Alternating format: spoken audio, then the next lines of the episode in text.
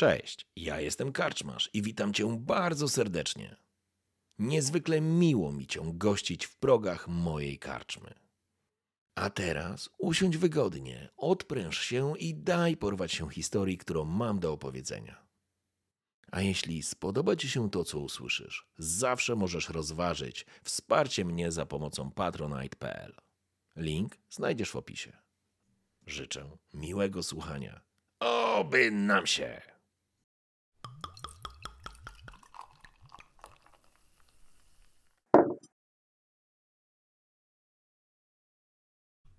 Psie chwosty. Interaktywna historia w uniwersum Wiedźmina. W poprzednim odcinku. Na ścianie wymazano czarnym mazidłem prosty napis BPP. Batalion trzeci. Psie chwosty. Tym samym byliście jedną szóstą dywizji biednej, pierdolonej piechoty, dołączywszy do gównojadów z jedynki, kurwich synów z dwójki, tępych pał z czwórki, kutasiarzy z piątki i ścierw z szóstki. Nowy? Z werbunku? Dawaj papiery! Bolko, hammer, hammer, stek, hammer. Kurwa! Od dziś będziesz Bolko z wyzimy. Rozumiesz? Czym się zajmowałeś? Orzesz, gamratka, twoja mać, nauczyciel! Widzisz, Zydel, kolejny! Żadnego kaprala nie dostaniemy i musimy sobie sami poradzić, wybierając swojego drużynmajstra czy drużynowego, a nieważne. No i my ten tego ciebie chcemy wskazać. To jak, Bolko? Ugadane? Krzywa Mańka wysunął ogromną dłoń, splunął na nią i wyciągnął do ciebie. Jakbyście dobijali interes na wyzimskim targu. Nie było rady. Przyjąłeś propozycję kamratów, choć skłamałbyś, udając, że nie było to dla ciebie wyróżnieniem. Stałeś się drużynowym. Ty, prosty nauczyciel z wyzimy. Koniec gadania po próżnicy. Czas komuś dobrać się do dupy, a tym z jedynki już ostro w głowach się popierdoliło. Kto idzie ze mną? Dawać psie chwosty! Wydarł się krzywa Mańka. Spoglądasz na kompanów i musisz podjąć pierwszą ważną decyzję jako drużynowy. Zaraza.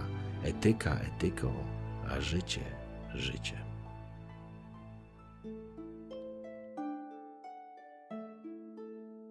Stoisz oparty o ścianę lazaretu, trzymając się za pobitą gębę i rozcięty łuk brwiowy. Prawie nie widzisz, bo zakrzepnięta krew posklejała ci powiekę, a drugie oko zasłania rosnąca w oczach kula opuchlizny z lewego policzka. Obok ciebie siedzą i stoją towarzysze z psich chwostów.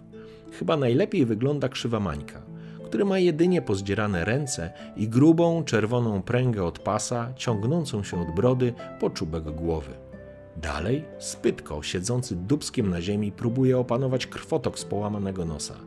Cosik mu nie wychodzi, bo jucha bucha z przetrąconego kinola, kontrastując z białą jak papier gębą spytka. Bardol opiera się całym ciałem na ścianie, unosząc prawą nogę. Biedaczek nie trafił i miast gówno jada ściąć z nóg, to huknął jak głupi filar podtrzymujący strop. Tak, że aż kurz się z powały zawalił. Żaba siedzi i daje się bandażować felczerowi i pielęgniarce. Rękę ma na tym blaku i strasznie jęczy, gdy go opatrują. Brawo, brawo, panowie żołnierze! Tfu, wasza mać! Miast się do pik przyzwyczajać i uczyć rozkazy wykonywać, to wy sobie prywatne burdy urządzacie. Pogratulować! Nilfgardczycy południe trzymają w garści, lada dzień na północ pójdą, a wy sobie do oczu skaczecie. Oj, czekajcie, jak tylko porucznik dokończy besztać waszych sierżantów, to zobaczycie, co się z wami będzie działo. Oj, zapragniecie wy huncwoty na front w pierwszej linii biec. Co się drzesz, zaraza? Może ci mało, co? Może z koleżkami się jeszcze po mordach polejecie? Żeby was cholera! Ale daliśmy radę. Co, chłopaki? Bliska pomscony. Daliśmy gównojadom Bobu. Bardol kamieniarz uśmiechnął się krzywo i dopiero teraz zauważyłeś, że brakuje mu kilku zębów. Spoglądasz na drugą stronę lazaretu. Tam z kolei obraz nędzy i rozpaczy tworzą żołnierze, z którymi jeszcze przed chwilą laliście się po pyskach. Tak, że aż echo szło. Wyglądają bardzo podobnie do was obite i opuchnięte gęby, łapy na temblakach, krew lejąca się jakby byli wyciągnięci wprost z bitwy. Czy daliście radę? No, powiedzmy, dzięki zaskoczeniu i konsternacji wypracowaliście sobie przewagę. Ale jak się okazało, ochotnicy z Mariboru to bitne chłopy i po pierwszym szoku zwarli szyk i ruszyli na was. I niestety, fakt, że bitka miała miejsce w ich baraku, powodował, że oni mogli liczyć na wsparcie, a wy nie. Na szczęście jednak wpadli dyżurni z sierżantami, którzy zaczęli was okładać pasami, inaczej mogło być zdecydowanie gorzej. Ale to już historia, ponieważ honor psich chwostów został obroniony. Bo ci, którzy pliszkę pobili, dostali za swoje.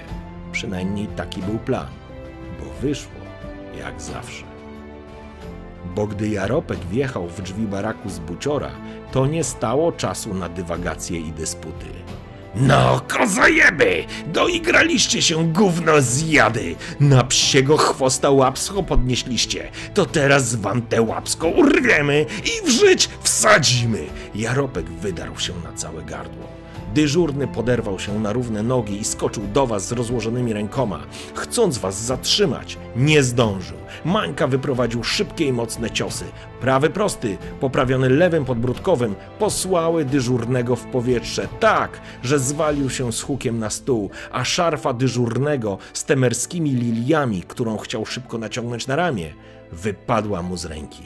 Bogowie, pomyślałeś, gdy zauważyłeś, co właśnie się stało. Uderzenie żołnierza na służbie, a dyżurny był traktowany jak żołnierz na służbie, oznaczało kłopoty, cholernie duże kłopoty, ale było już za późno. Mańka przeskoczył nad powalonym żołnierzem, przypadkowo depcząc opaskę z liliami i już wjeżdżał z Kedweńczyka w kolejne drzwi.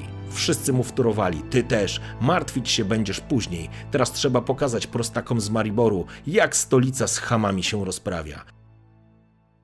Wlaliście się do sali. Mańka doskoczył do pierwszego i rękoma złożonymi w kułak, jak cepem zwalił gównojada na ziemię. Stypko kopnął drugiego, który siedział na barłogu. Kamieniarz chciał kopem koszącym powalić trzeciego, ale trafił na spryciarza, który nie dał się ogłupić wrzaskowi i mordobiciu. Widać, życiem nauczony potrafił się znaleźć w trudnej sytuacji. Jak frygał skoczył, a Berdol przypieprzył piszczelą w drewniany słup. Huk poszedł taki, jakby się miał barak zawalić. Z powały poleciał kurz, a później wrzask skaczącego i trzymającego się za nogę Berdola zagłuszył wszystko. Nie trwało to długo, bo sprytny doskoczył. Kopnął go w jedyną nogę łączącą go z ziemią i gdy ten runął, zaczął okładać go pięściami.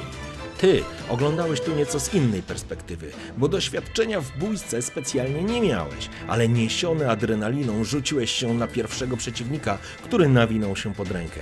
I to był zły wybór. Kudłacz przyjął z podziwu godną obojętnością twoje uderzenie, a gdy wstał na nogi, pojąłeś, że źle wybrałeś i źle oceniłeś przeciwnika. Kudłaty był jak nowigradzki kredens. Wstał, uśmiechnął się i chwycił cię w żelazny uchwyt. A potem zobaczyłeś wszystkie gwiazdozbiory, których tak pilnie starałeś się nauczyć w młodości. Wybuchły przed oczami, na chwilę przed paraliżującym bólem. Miałeś wrażenie, że teraz bezbłędnie byś je wyrecytował i oznaczył na atlasie nieba. O, tu siedem kus, tam smok, a tam zimowa panna i dzban. O, jest i sierp. Odgłosy walki były przytłumione. Świat wirował przed oczami, ale na szczęście miałeś oparcie dla pleców, po którym ześlizgiwałeś się na klepisko. Widziałeś z półotwartych oczu otoczonego jarotka, który niczym niedźwiedź otoczony przez sforę wściekłych psów rozdzielał potężne uderzenia, wrzeszcząc i lżąc przeciwników. Spytko i żaba z dwóch stron dopadli kudłatego. Gdyby nie to, nigdy by nie dali mu rady, ale zdradziecki kop w kolano powalił Mariborczyka na ziemię i zmusił do zwolnienia chwytu na żabie, któremu oczy niemal w całości wylazły z czerepu. Poza tym w walce brało udział jeszcze kilku psich chwostów, którzy z różnym skutkiem okładali się z gównajadami. Jedno nie ulegało wątpliwości. Was było mniej. Dużo mniej. Na szczęście działała psychologia tłumu. Gdyby cała drużyna rzuciła się na was, to byłaby masakra. Nie byłoby co zbierać. Ale większość z nich była zastraszona i z kątów baraku przyglądała się temu, co się działo. I nagle przez drzwi wpadli dyżurni oraz sierżant Zydel i jego kompan sierżant Kot, przez was zwany Tygrysem. W rękach trzymali ciężkie skórzane pasy, którymi zaczęli okładać bijących się żołnierzy. Kurwie syny! Gównojady! Ja wam kurwa mać dam! Wrzeszczał Zydel. Spokój! Spokój! Kurwa wasza zasrana mać! Wrzeszczał kot. Gleba! Gleba! Pasy świszczały i zbierały ostre żniwo, szybko gasząc ogniska zapalne. Wystarczył moment, żeby wszyscy siedzieli na klepisku, osłaniając się rękoma przed kolejnymi ciosami. Psie chwosty, zasrańcy, szkodniki! Dyszał Zydel. Gdzie są wasi drużynowi? Meldować! Doszedłeś do siebie na tyle, żeby reagować. Wstałeś niepewnie. Po drugiej stronie wstał drużynowy gównojadów. O! Tak, to z pewnością był spryciarz. Wyprostowaliście się jak struny. Panie sierżancie, melduje Kawka, drużynowy drugiej drużyny pierwszej kompanii drugiego batalionu. Oczy mało nie wyszły ci z orbit, gdy usłyszałeś meldunek spryciarza. Ale żeście wdepnęli? Całym wysiłkiem swojej woli zmusiłeś się do meldowania i do utrzymania kamiennej twarzy. Panie sierżancie, melduje Bolko, drużynowy trzeciej kompanii, e, trzeciej drużyny pierwszej kompanii, trzeciego batalionu. No, słucham was, chłopcy. Co tu się wydarzyło? Zydel zmrużył oczy i złośliwie zaakcentował swoje pytanie. Jeden z gównojadów chciał coś bąknąć od siebie, ale wielka łapa kudłatego spadła mu na ramię niczym grom z jasnego nieba, zmuszając go do połknięcia własnego zdania. Spryciarz przetarł twarz, próbując rozmasować puchnącą w oczach wargę i oko. Zyskał trochę czasu i zerknął na ciebie. Panie sierżancie, to były wspólne ćwiczenia pomiędzy batalionami w celu utrzymania wysokiej zdolności bojowej. Ja wraz z drużynowym. E, twarzy kawki wymalował się wielki znak zapytania. Bolko, drużynowy Bolko! Szybko załapałeś i podpowiedziałeś spryciarzowi. Drużynowym Bolko, ma się rozumieć, ułożyliśmy plan, w ramach którego mieliśmy przetestować czujność mojej drużyny. Dalszy plan zakładał testowanie czujności psich chwostów. Panie sierżancie! Sierżant Zydel spojrzał na sierżanta Kota i przez chwilę dałbyś głowę, że pojawił się lekki uśmieszek na jego twarzy, a oczy zapłonęły z dumy. Kot kiwnął głową.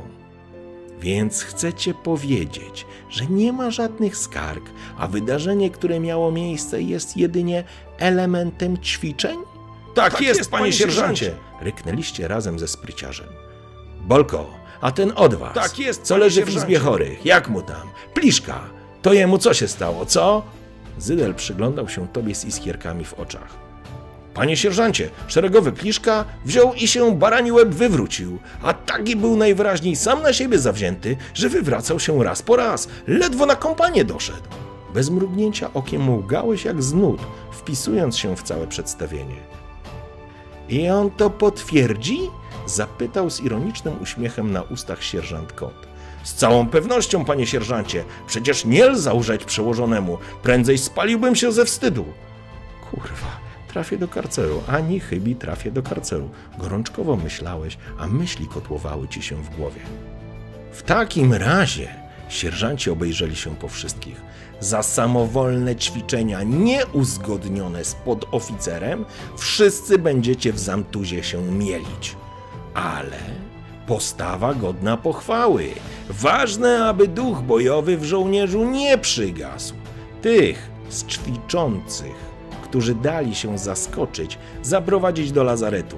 Reszta posprzątać ten pierdolnik i jutro obie kompanie zameldują się przed świtem na Zamtuzie. Wróć na placu ćwiczeń.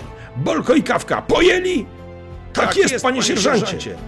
Udało się, nasza mać. Nie wierzysz. Udało się. Nie będzie karceru, choć żeście wszystko pomieszali i wdepnęli w gówno po samą szyję, bo gdyby nie podejście sierżantów, to byście w karcerze skończyli. Pewne to jak amen w pacierzu. Spryciarz wykorzystał chwilę i przystąpił bliżej do ciebie.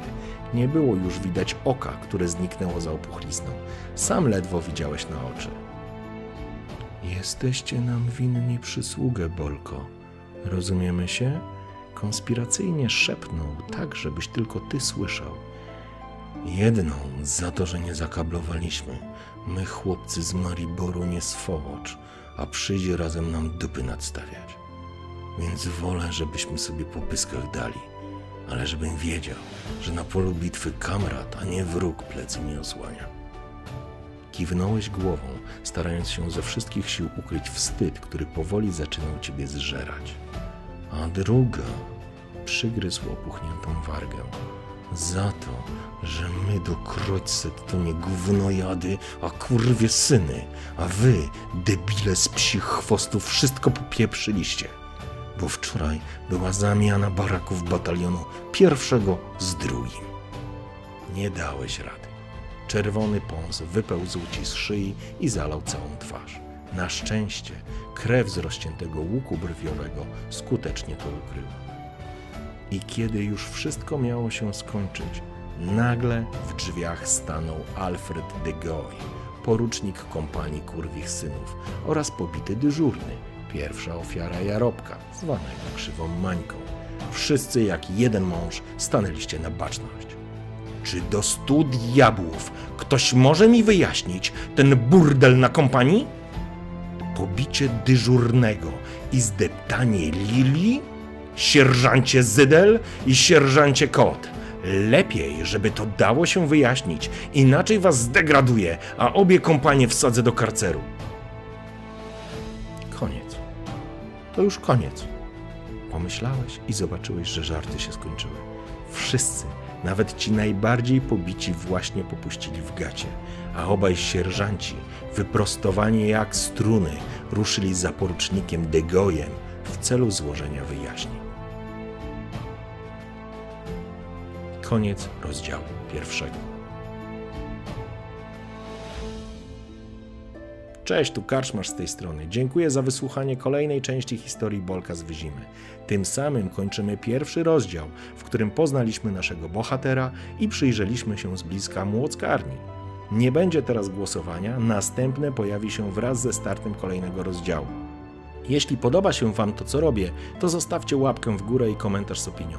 Dajcie suba i zaznaczcie dzwonek. Możecie również rzucić napiwek karczmarzowi, zostając moimi patronami na Patronite. Z góry dzięki. Oby nam się!